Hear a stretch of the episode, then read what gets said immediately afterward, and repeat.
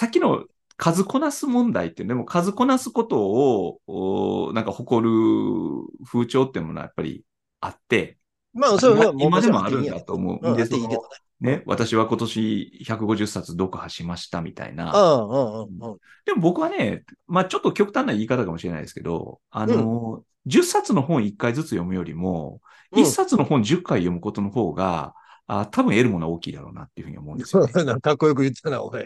うんだけど、うんまあ、そう、10回読むに値するっていうか、10回の再読に頼るような作品っていうのは、まあ、うんそんなに多くない。そんなに多く多くはないっていうか、うん私にとって多くはないっていうことですよ。うんあのうん、別に、何？あの、カラマーゾフの兄弟は、まあ、ここでよく言ってますけど、カラマーゾフの兄弟は名作とされているが、えーあなたにとって名作であるかどうかはわかりませんっていううん。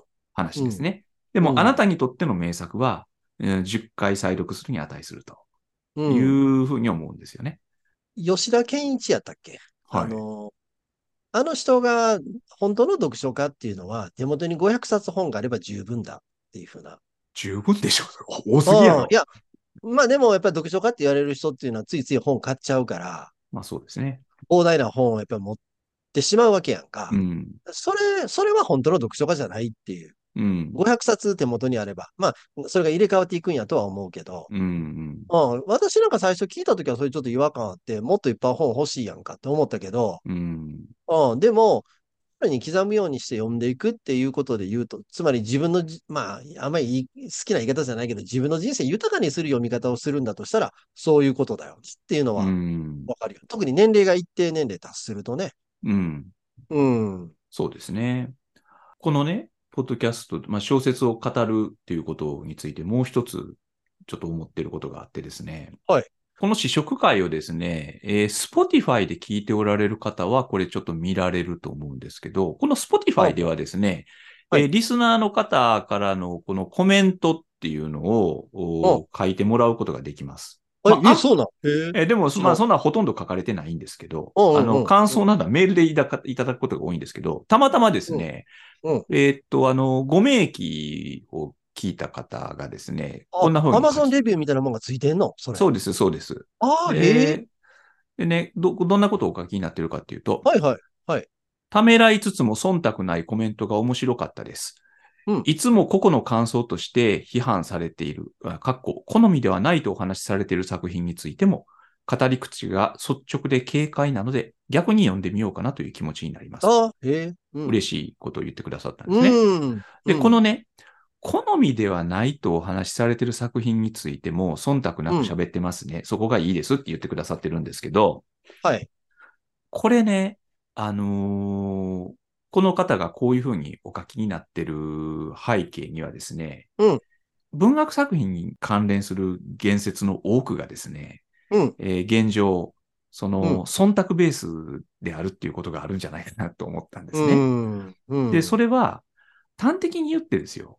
うん批評っていうものは、うんまあ、ほぼ今、日本語圏においてですね、文学作品の批評って、うんまあ、ほぼないに等しいんじゃないですか。うん。やってる人いる。るんだろうけど、で要するにその、うんうん結局メディアに乗る、商業的なものに乗るうん、ときに、うん、いや、そん、まあ言うたら、その、けなすことは書かないですよね。だからまあ、文芸批評家っていう人はあんまりいなくなって、うん。書評家って名乗ってる人って多いですよね。ああ、で確かに確かにな。うん。でも、書評家っていう、まあ、肩書きが、なんか結構、へえって僕なんか思ったんですよ。そのう、んで、その書評ってどういうことを書いてるのかなっていうと、うんまあ、その本の面白いとこ、いいところを、まあ、解説して、する、まあ、文章のことを書評と、そこで言う書評とはそういうもんなんだと思うんですよ。うんっていうのは、うんその方がお書きになってるこものを読めば、そういうふうに感じられると。うん。それは、まあ、パブリシティじゃないですか。その本をやっぱり、うんうん、うん宣伝、う売りたい側が、あその方に、まあ、この本についての、まあ、レビュー。まあ、レビューという時には必ずそれは、あの、押してくれる言葉を書いてくださいっていうことが、あまあ、その限界に示唆されてると思うんですけど、なるほど、なるほど。うんで、それを、を当然書く、そそういうこと、方向性で書かれると。えーそれが乗って、その書評家の人は、それに対するギャラを得るわけですよね。で、それはそこに証行為があるから、批評。別にその、批評っていうのは、ね、何もく腐すことを批評だとは思ってないんだけど、うんはいでも少なくとも、こんだけ褒められてると、この、うんそんな褒めんといかんようなもんな、みたいな。それに載せられて読んだときに、うん。いや、そんな、これそんなええかな、みたいなことが僕なんか多くてですね、僕らやってるこれは、スポンサーゼロ。ね、持ち出し、年間 2400円の持ち出しが我々にあってですよ。で、多大な負債を今抱えてます。そう うん。お東先生は僕に対して負債も抱えてる。ああ2400円のね。うん。まあだからその忖度は必要ないわけですよ。で、我々はその本をお金出して買ってると。買った人が、お客さんが、あの、それについて、ああだこうだ言うのは自由ですよね。うん。うん。だから、その、そういう意味では、まあ、フラットではあると。まあ、別にその僕らも、あの、結局作品を選んでるわけだから、あの、うん。取り上げるに値すると思ってるものを基本的には選んでるので、基本的にはな。うん、あの、どうしようもないものを別に腐すためにここで取り上げるっていうことはないんですけども、うん、そうだね。うん。でも、この読んでみて、まあ、微妙でしたねとか、特にここれはね、交互に我々テキストを選んでますから、あうん。相手が選んできたものがあんまり面白くなかったなっていう時には、まあなんとなくそういうニュアンスで喋ってると思うんですけど、うん。うん、だから、その、言うたらそういう完全自由っていうかね、本について語、まあ小説について語れる場っていうのはね、あんまないのかもしれないなって。だからこの Spotify のここにコメントをされた忖度のないコメントが面白かったです。うんえ、こんなに忖度なく喋るんやっていうのは、むしろ、あの、うんだってご名義のこれをね、手放しで褒める人は多いけど、うん。もう東さんもう不思議ちゃんなんとかとか言って、もう、めちゃめちゃ言ってたじゃないですか。そんな悪く言ってないよ。よくある話やって言っただけで。まあ、それは一番あれだと思うけど、まあ、うんはい。どうです？そうい、いうやこのそうことについかて。。その、これね、一応僕ら交互に作品持ってくリクエスト会はちょっと別にして、交互に作品持ってくるってことは、ええ。一応それぞれが推してる作品なんだろうっていう想定は一応あるんやけど、うん。で、も、我々も長く二人でやってるから、うん。相手が推してようが何してようが、それはあんまり気にしないで喋るっていうのがあるから、そうですね例えばよ、あの、どっかで読書会やりましょうって言って、僕がこれみんなで読みましょうって言ったら、それみんなやっぱり、この人が推してるわけやから、あんまり悪言う、悪言うたらあかんわな、みたいな空気になっちゃうんかな。うん。それはなるでしょうね。そこ忖度しちゃうんかな。やっぱこの人がええと思って言ってきてんねんから、うん。それはあえて悪く言わんでもっていう空気あるんかな。かもしれない。うん。ほんで、それもっと広げていくと、その、先ほどその、批評、これ、あの、批評っていうものが存在しないっていうのは、これ、批評という、読むに値するものが、そういう行為が存在しなくなってるんちゃうかって話なんです。その、まあね、あれこれ言うもの自体は存在するけど。うん、そうですね。うん。だから、書評家って言った場合は、あれ、押したいものを選んで書評してるっていう話にできるから、なんかええことばっかり書いても別に構わへん。でも、そうですね批評っていう行為だとすると、これ、ええものも悪いものも世の中あるはずや。まあ、本人にとってええか悪いかでいい,、ん、やけど、だから、時には厳しいことも言うことがあって、まあ当たり前じゃないかっていう。で、うんそういう行為自体が今、世の中全体でできにくくなってるっていう話だとすると、はい。まあやっぱりあの、例えば忖度、忖度っていうので一時期だいぶ話題になったじゃないですか。うん。すぐ忘れていくね、俺らあの、一時期丸投げって言葉流行ったこともあったよね。あれ丸投げやー言うて。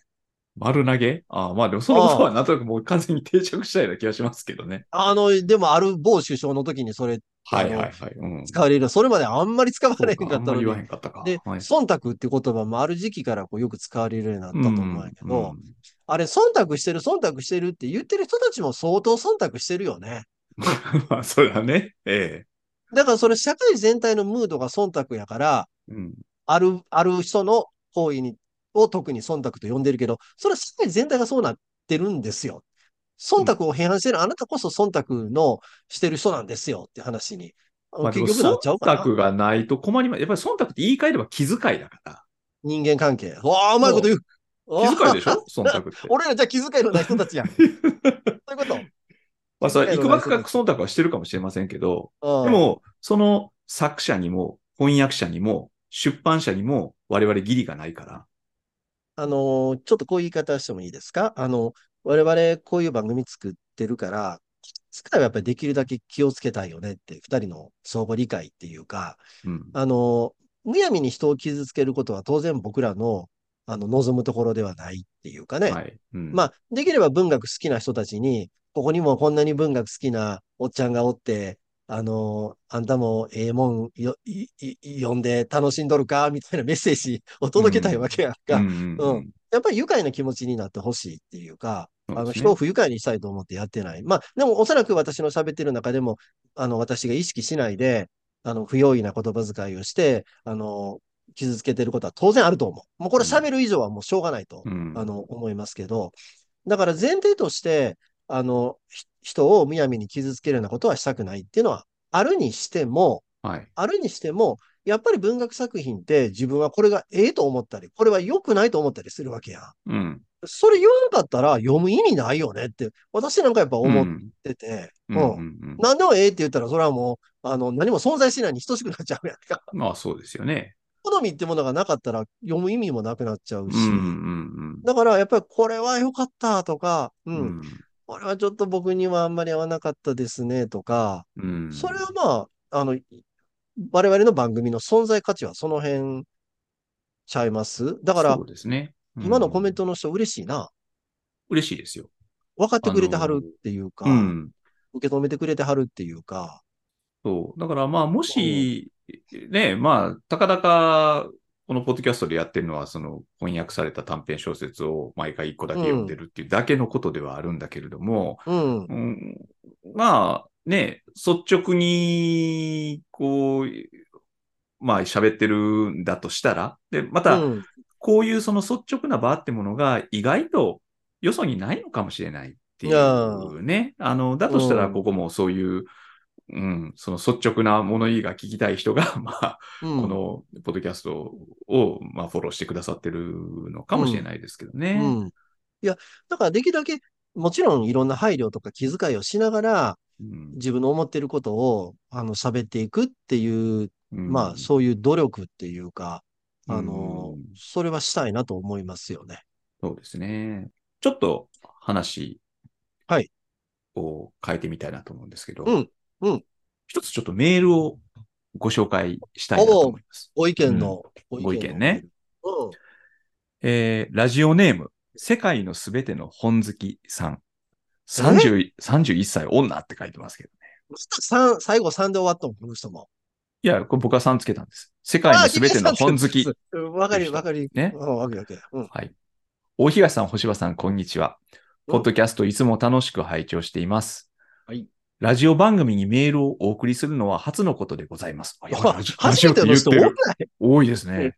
なんか俺らそんなに初めてのハードルが低い人たちな。低いんでしょうね、きっと。ああ、のよ、もうウェルカムやな。うん。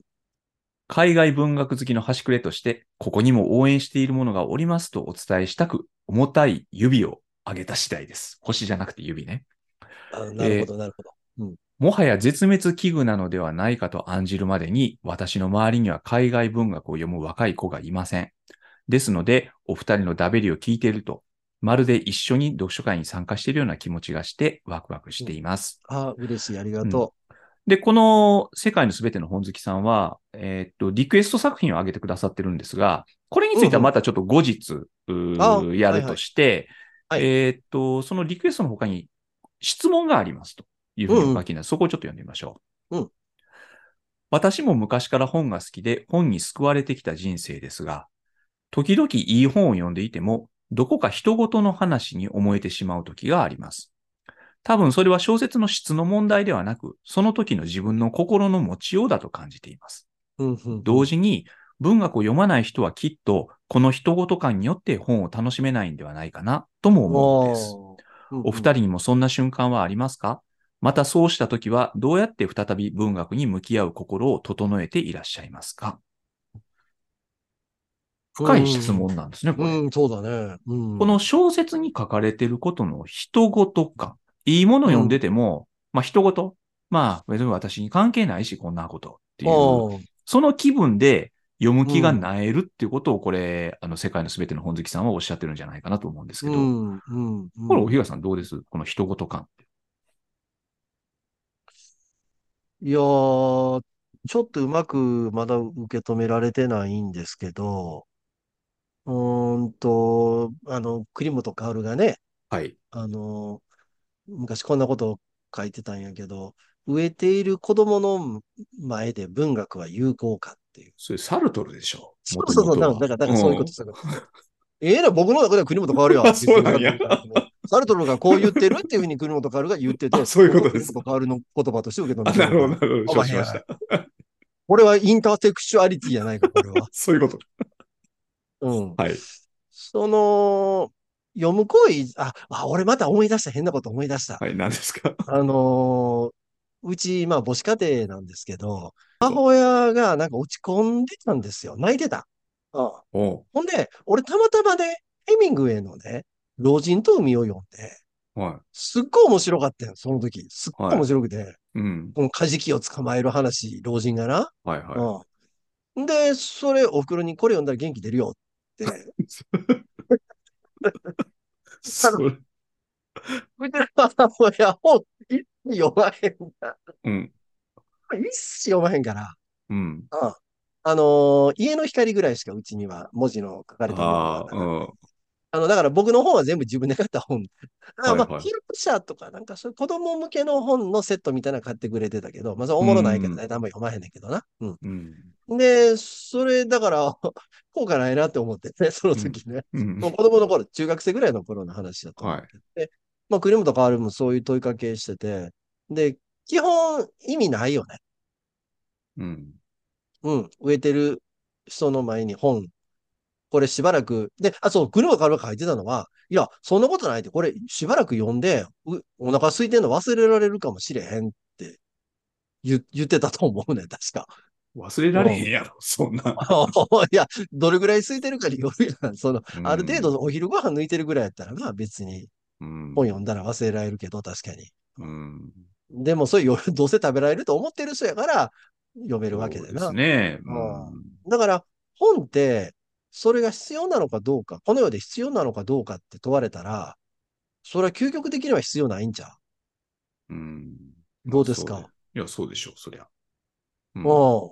必要だから他人事とかも何にも、その前の段階で、本のない世の中っていうものがあったって別にかまへんちゃかまへんっていうか、うん。うん。じゃあ、あの、あなたは何で読むんですかって聞かれたら、うん。いや、私は本のない世界では 生きていくのは無理ですっていう答えするしかないよね。うん。いや、お腹いっぱいになることももちろん大事やねんけど、うん。お腹、お昼抜くぐらいの勢いで本買うことは普通にしますっていう。うん。まあまあ、今は私も比較的そんなことなくなったけど、若い頃は、それこそお昼ご飯抜いて本買ってたからな。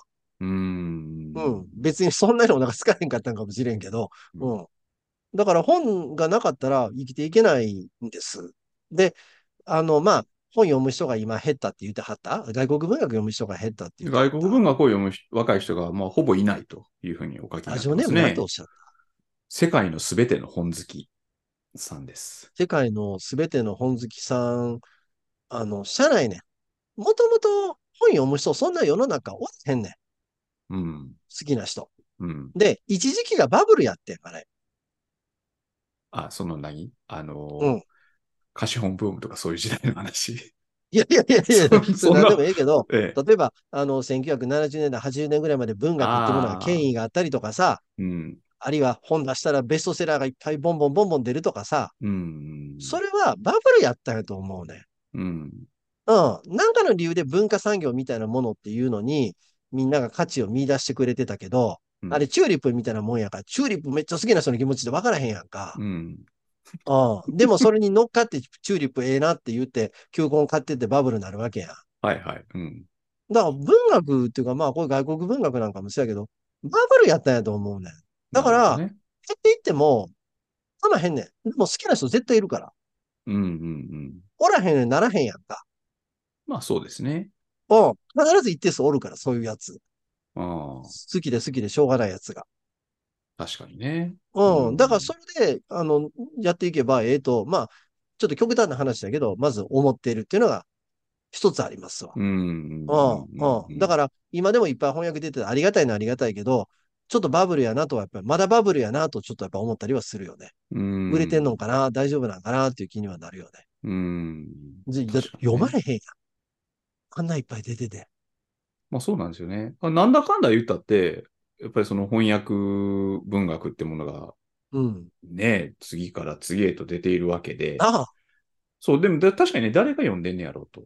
あ、ですでね、な俺らでさ、読んでへんねんで。そう。あ、うんこれね、外国文学っていうものを、翻訳文学っていうものの愛好者っていうのは、うん。まあ僕の感覚で言うとね、うん。能楽の鑑賞者とかと、まあ、愛好者なんかと、まあ同じレベルか、まあ能の方が多いんじゃないかなと僕思うんですけど、能楽堂にお能を見に行く人ね。うん。うんあ、ちなみに僕、お能見るの嫌いじゃないんですけど、え？あの、時々家の近くに能楽堂あるから、脳は死ぬほど退屈だっていうのに、そうなんや。いや、退屈ですよ。退屈やけど、うんなんとなく、なんかね、行っちゃうんですよね。スロでー、スローライフちゃう。そう。マインド、ね？マインドフルネス。マインドフルネスではある、脳は。うん。でね、その、まあ、結局、脳、脳か興味ない人からするとね、うん。それ、今日の、あの、だ、だ、誰それ、能楽師の、あの舞台はどうでしたね、うんみたいな話は別に、まあ、どうでもいいじゃないですか。そうだね。それと同じで、うん。この、ああの、なんとかっていうアメリカの作家のこの短編小説どうだこうだってこう、うん。ぐだぐだ語ってるのもね、まあ、同じようなレベルで。あろうと。うんだから要はマニアックな趣味なんですよね。うん、うん、本来な。本来ね。うん本来だから、おのが、まあ、ちょっとお高尚な感じがするのと同様、外国文学っていうのも、まあ、ちょっとお高尚な感じはやっぱりすると思うんですよね。やっぱりあの、クバンドみたいなやつでな。あのえな 何みたいなやつ。表紙が、ブックバンド、ブックバンド、十字にあの、かけてさ、まあ、原書じゃなくてもさ、あの、翻訳文学のデザイン、だいたいカバーってかっこよく作ったりや。そうそうそうそうそう。あれが見えるようにさ。なんですよね。僕、こういうことも、あの、大江健三郎がね、どっかで書いてたんですけど、うん、なんか大江さんが、なんか知り合いのおばさんにね、うんそ、の知り合いのおばさんっていうのは、なんか、大学の文学部かなんかを出てたおばさんで、本読むのが、うん文学作品を読むのがもうめちゃめちゃ好きやったと。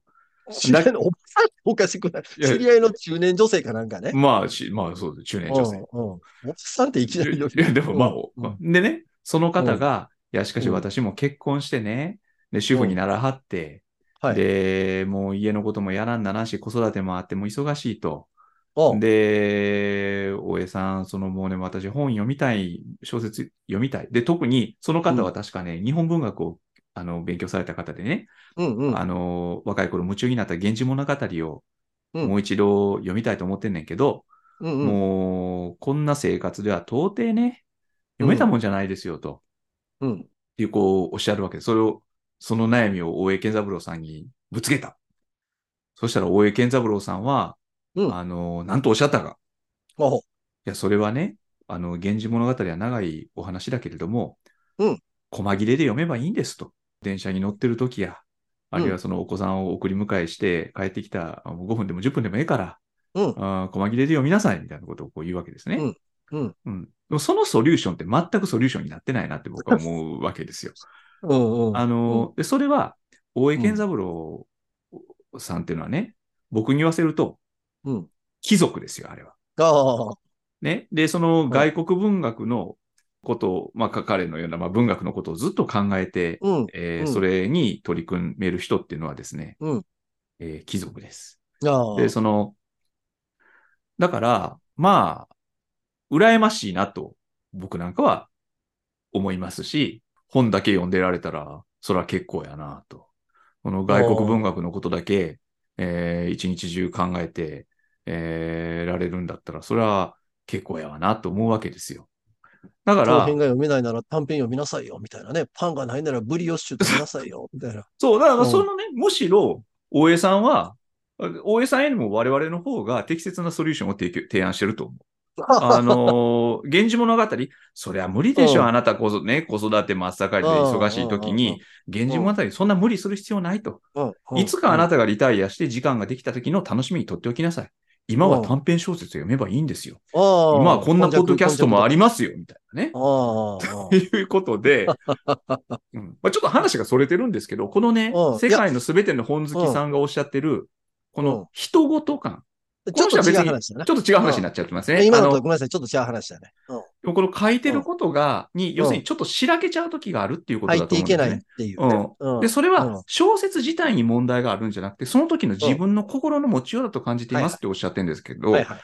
これは、まあでも、そういう意味では今の話とも通じるのかな。やっぱりそれはうん本を読むような心のステータスにないわけですよ。多分忙しいとか、心の中に気がかりなことがあるとか、そうそうそうそう。なんかもう気が散って気が散ってしゃあないと。そういう時あり体ますよ、調が悪い。体調悪いってこともある。そういう時は、えー無理をする必要はありません。。うん。うん。人事だと感じられてしまう時には、うんあーその時は文学があなたにとって人事なのです。おーね。まあだから、人事でうん亡くなる時をうんじっと待ちなさい。おーなんか人生相談になってきたな、おい。ねえもうそういうね。でもこのかかっこよく。うん。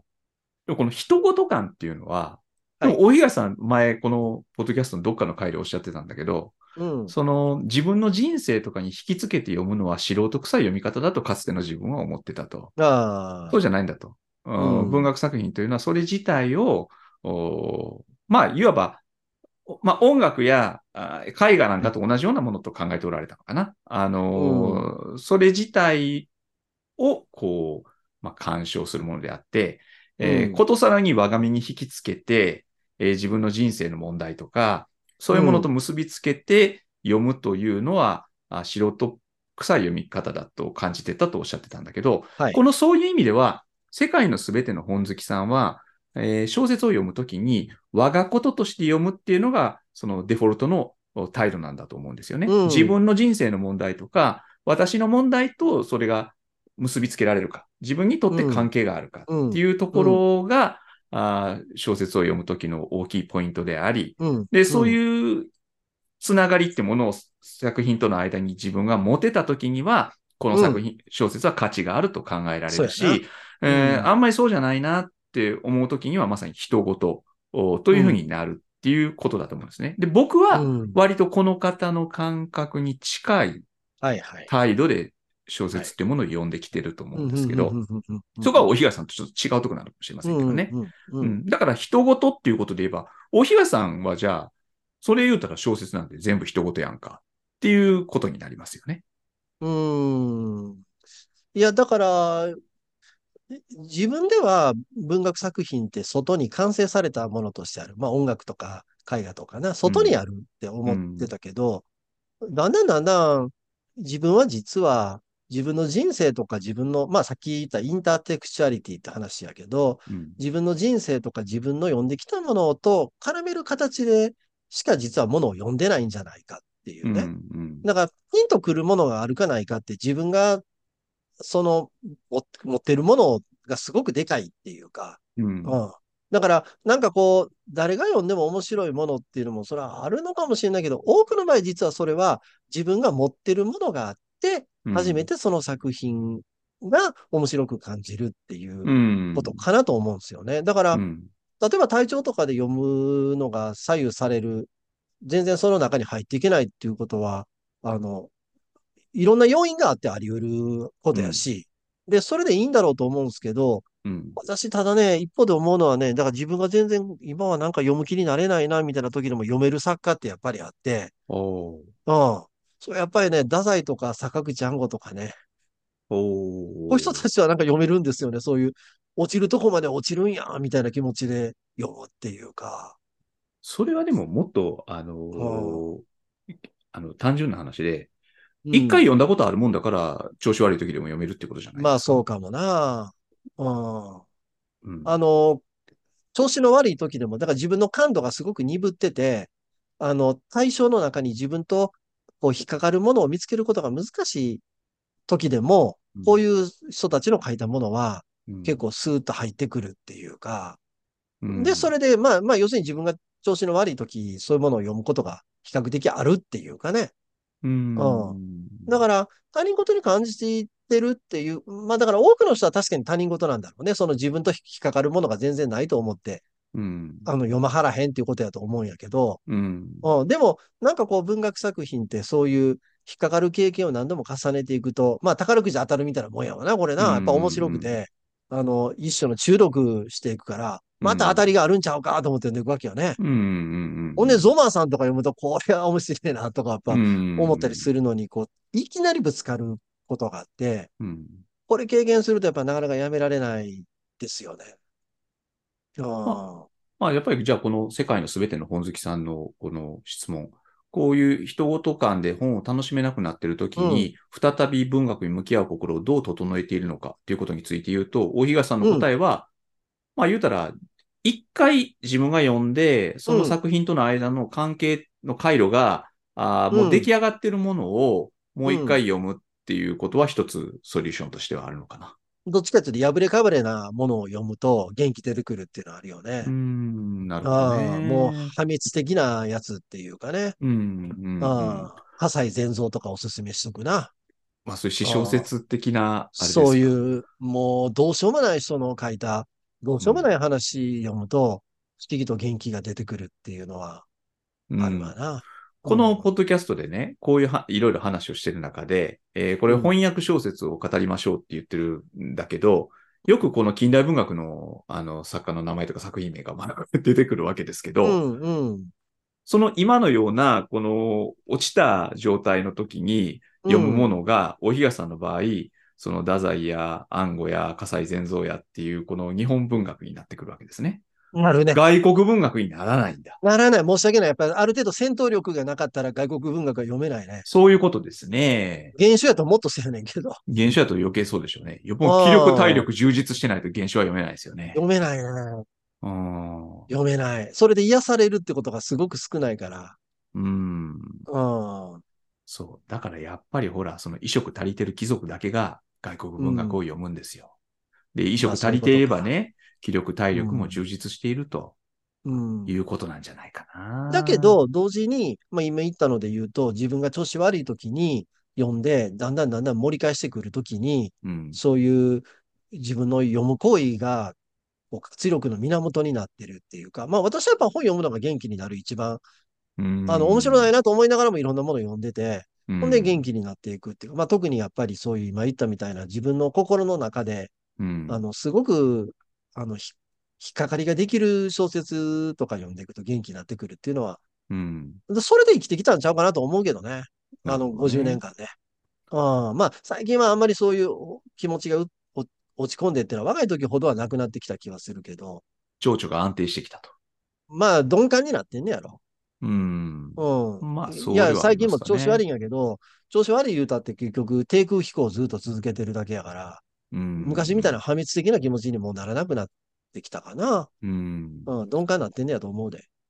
そのね、年齢っていうことで言うとですね、うん、この我々のポッドキャストのかなり初期、えーはいえーと、バルガス・リョサをやったときにね、はい。あの、野口先生の、あの、あまりにもこう、深い問題提起ってものがあったんですよね。野口幸雄先生。野口幸雄先生です。経経済済学の野口幸雄先生。野口、これあの、お聞きになってない方のためにご説明しておくと、うんあの、野口幸雄先生、超整理法で有名な方ですね。はい。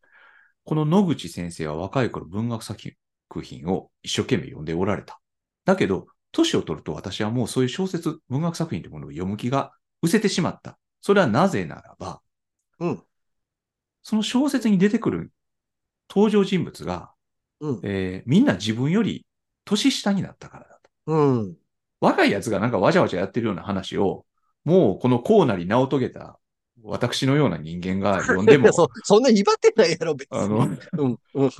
全くもうまさに人事も人事もどうでもいいとうん。いう気持ちになそういうことやな。なるので、ううんえーうんもう私は年を取ってからはもう小説なんてものは読まなくなりましたと。こうおっしゃってる。うん。で、こうね、年を取ると人は文学から離れていく。いい年してまだ文学だなんだかんだって言ってるのはまあ子供っぽい人間でね。はいはい。あのー普通はこういうのは卒業していくもんなんですと。うん。だけどまあ卒業してない人も世の中には若干いて、うんうんうん。で、年取ってからもまだなんか天下の一大事みたいにこういうことを考えてるわけですよ。で、これはうん。うん。一体どういうことなのと。まあまあその、うんなんで年を取ると人は小説、文学作品から離れていくのですか？うん。これについては、この人ごと問題とちょっとうん繋がってると思うので、ここでお尋ねしてみますけど、どうでしょう？小柴さん、まあ、前回僕らな、ゾマーさんうんの話読んで、あれ、ゾマーさんって結構年いった人やんな。あの、まあ、ボロボロにな、な、自分からボロボロになろうとしてる人やと思うから、うんうん実際の年齢より年いってるのかもしれないけど、はいうんで、最初はやっぱりあの、子供の方の気持ちに自自己投影するやんか。はい、はいあ。の、な、花水事件とかさ、うんうんわあ、よう気持ちわかるなとか思いながら読んでたんやけど、うんうん。だんだんだんだんそのゾマさんのことが気になっていくっていうか、うん。ああ、ゾマさんって何だったんだろうってこう考えるようになっていくっていう。う。ん。だから、それで言うと登場人物の年齢、あの、まあ、自分は実際にはゾマさんに近いわけやねんけど、はい。最初は若い子の方のこと考えてるけど、うん。だんだん年取りの方に、あの、惹かれていくっていうか、うんでうん。あのーこれ、ね、あの時話したけど、若い時に読んでる、よよよんそれを読んだとして受ける感想と、はい今読んだとして受ける感想って多分、あの、違ってると思うんですよ。でしょうね。うん。つまりうん、読み方、僕ら変わってきてるっていうかね。うんうんほんで、同じ作品の中でもそういうことが生じるし、うんうんあー我々の読書傾向みたいなものっていうのでも多分そういうのは生じてるし、はい。だから、それで言うと、年齢重ねたら重ねた時の読み方ってあるんじゃないかなとは思うんですよね。うん。そうないですか？その今、だから昔とは違う楽しみ方今してるやんかっていう。うん。うん。そうですね。うん。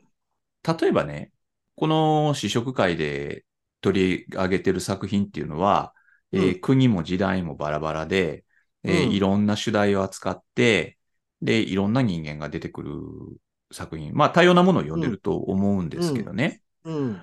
例えば、うーんと、シャマン・ラポガンの霊界心情とか、うん。あるいは、さ、比較的さん、リポハンさん、僕らのやつに気づいてたね。えー気づいてた？俺もうほとんどやらへんねんけど、Facebook で、うん。たまたま、ラポハンさんが、こんなん語ってるやつがいるってつぶやいてたね。日本語日わかんないでしょ？本語わかるやつは聞いとけって、ラポハンさんが。まあ、きそれでも何喋ってるかそれラボガンさん伝えられたら偉いことですよね。霊界心情っていうタイトルだけでなんか、パッと目に入らはったんかな？え、これラポハンさん、こんなん気づいとるやんと思ったね。しかし、ラポガンさんもその、何？内容聞いたら怒る。た そんなあの、台湾の島にいながら、やっぱりエゴサーチしてるわけですね。ああ、まあ、なん、いや、まあ、わかる、あれ、なんかか、いや、もう、それも僕も勝手に出てきたから、僕、めっちゃに Facebook なんか開かへんから。ああ、それでもなんかあれですね。あれ、なんかアルゴリズムがあんねやろ、そういうの出してくるっていう。そうなんか。うん、うまいことやりよるんやろ、あれ。ほんで、僕らの無意識な働きかけて、僕ら購買意欲を高められたりしてんで。まあ、そういういいけどさことですね。あ、ラポガンさん、うん、ごめん。ね例えば、うんラポガンさんの霊界心情とか、うん。まあ、イスラエルのリーブレヒトさんのあの砂漠のリンゴとかね。はいはい。はい。で、こういうものを読んでる時っていうのは、うん。うん。あこれ要するに、エスノグラフィーとして読んでるんですよね。あー、読み方な。うん。その土地がどんな場所で、えーはいそこにいる人間がどんな人なのかっていうことの興味で読んでるわけですよ。あるある。うん。で、これはね、野口先生もこの読み方だと読めるとは思います。確かに、確かに。ううんん。確かに。うん。でも、例えば、うーん、アービングのピギースニードを救う話であったりとか、うん。あーまあ、あれは子供が出てくる話ですわね。ああいうのとか、うんあーになってくると、多分野口先生ちょっときついって言うんじゃないかな。ああ。それは確かにな、えっ、と、あれはエスノグラフィー的な関心ではなくて、人生の問題。うん。ですよね。野口先生ぐらいの方になれば、まあ、うんああいう気持ちとかは当然もう通過していてですね、うん。えもう、まあ、うん分かってますと、私は。そうかな？っていうことなんじゃないかなと思うんですよ。うんやけど、例えばあの、前にあの、ジェロニモとそその兄弟っていうシュニッツラー読んではいはいあの時に僕、つい人生っていうものを考えてしまうみたいなことちょっと言ったと思うんやけど、うん。まあ前回のゾマーさんでもいいんやけど、人の人生っていうことをすごく小説って考えへん。まあ、そう自分の人生と照らし合わせて、で、自分の人生って常に未完やんか。うん、うん、なんか俺ら、悟りの境地なんか全然達することないやん。うん。動じない人間になるかっていうと、まあちょっと鈍感になったっていうのはあるにしても、もう常におろおろおろおろしてるからさ、俺なんか毎日おろおろおろおろしてるから、うん。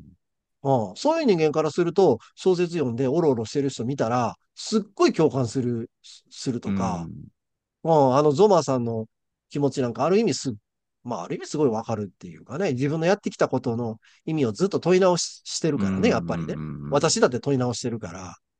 うん、そうですね。うん。だから、いつも立っても、いられない気持ち。うん。あの、小説を読むっていうことの、まあ、い意味っていうのは、あの、他者の人生を経験することであるはずなんですよね。うん、で、うん我々はまあ自分の人生をおもう粛々と生きていくしかないわけですけど、うん。うん違う場所、ちで違う時代、違う状況の中に生まれればどうだったのかっていうことをまあ知る。うん本を読まない人間は自分の人生しか生きられないけど、小説を読む人間というのは複数の人生を生きることができるみたいな、まあそういう言い方ってあると思うんですよね。それはあるあるあるある。そういう意味では、自分の人生を生きてるだけでは飽き足らない人が文学作品を読んでるということもできるかもしれない。あの、だとしたら野口先生はおそらくもう本当に立派な方だから、まあもう自分の人生だけで十分、もうあの、これで OK っていう人だから、まあ別に他の人の人生を、うん。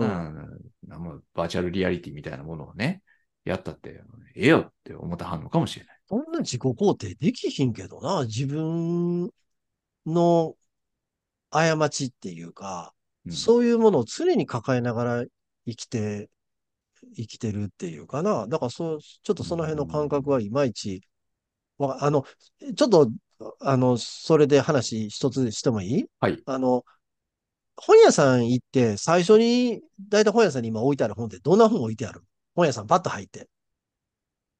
なんですかね。まあでも、でもやっぱり小説が置いてるんじゃないんですか？あの、いや、僕、僕の行くようなとこって、いわゆる自己啓発本がもう一番目立つとこに、おーで、自己啓発本もいろいろあんねんけど、あの、はい。なんかあの、何？前言ってたあの金持ち父さんみたいなああいうタイプのやつもあるし、うん。うん、ドラッカーがどうのとかいうのは、まあもう今はさすがにないと思うけど、うん。あとほんであの、あれやん、幻冬者みたいなとこが置いてるやつ多いやん、あの、我々と同世代の元実業家の人の本とかさ、うん。うん。うん。ああいうのばー置いてあるやんか。で、うんああいうの読むんやったら、おいよ、小説とか読んだ方が、あの、面白いと思うんやけどっていつも思うよね。あれ何のためにあれ読んでんねやろと思って。うん。うん。なんかヒントを得たいんでしょうね。いや、だからそのヒントって何？の生きるためのヒントやろ？よりよく生きるためのヒントやろ、うん。ほら、小説読んだ方がよりよく生きるためのヒントない？うん、まあね。小説もいろいろあるけど、もちろん。いろいろあるんやけど、うん。うん。でもなんかその、例えば実業家の人とかはう、んまあ実在する成功者なわけだから、まあ、その、そっちの体験談とかね。うんやっぱりフィクションよりもノンフィクションの方に、うん、真実があるっていうふうに思うんじゃないかな。なんかさ、その、あの、小説の面白いとこって、はい。作家の意図を超えて小説って生まれると思うよ。うん。書きたいやつがこんなやつ書こうと思って、まあ最初は書くんかもしれんけど、実際には小説って一人歩きするっていうか、うん。で、やっぱりすごい作家っていうのは、もうほとんど無意識の世界で書いてるようなとこあるよね、やっぱ。うん。あの、あの、まあ中上健二みたいなやつがそういう典型的なやつやと思うけど、うん。で、あの、ああいう、まあ、じ自己啓発書っていうか、ああいうのってさ、その、限られた範囲の中でしか書かれてへんやん。それを跳躍してそこを乗り越えるってことがないやん。跳躍してってのもちょっと変やけど。うん。だから、それやったら俺よっぽど、こっち小説コーナーとかの、これ外国文学とか、まあ元気な時にしか読めへんにしても、読んでみたら、もっと人生のヒントあると思うんやけどって、よく思うんやけどな。うーん。うん。だから。野口先生、やっぱああいう超整理法で当てすぎたんちゃうあれで。あれも一種の自己啓発書みたいなもんやんか。うん。まあね。めっちゃ書いてあるやろ。旅行術とかさ。俺、結構読んでみてんけど。もう全然申し訳ないけど、全然役に立たへんっていうか。まあしかし、押し出しファイリングっていうのは、あの、発明だと思いますけどね。いや、あれ役に立つ？使ってたことありますよ。要するに紙の今、は。紙の書類が多かった時代っていうのは、押し出しファイリングで僕は管理しました。今は、あんまりその、紙で、ものも、あの、情報を持ってないから、もうあれは、ちょっと、時代遅れになったと僕は思ってますけど。僕はあの、今でもクリアファイルに書類を入れて、一番手前に置いていくっていうのを実際やあってて、それやっぱり、野口先生じゃないですちょっとやってて、ちょっとやってて。それでも俺無意識のうちにやってたから。無意識のうちにやってることを野口さんが書いてたから、あ、分かっとるなって思ってたから。まあね、おひがさんがその本、押し出しファイリングを本に書けばね、え、とったらな。えらい巨万の富を得たでしょうけど。肩書きがない人が何かいたったっかやん、そんな。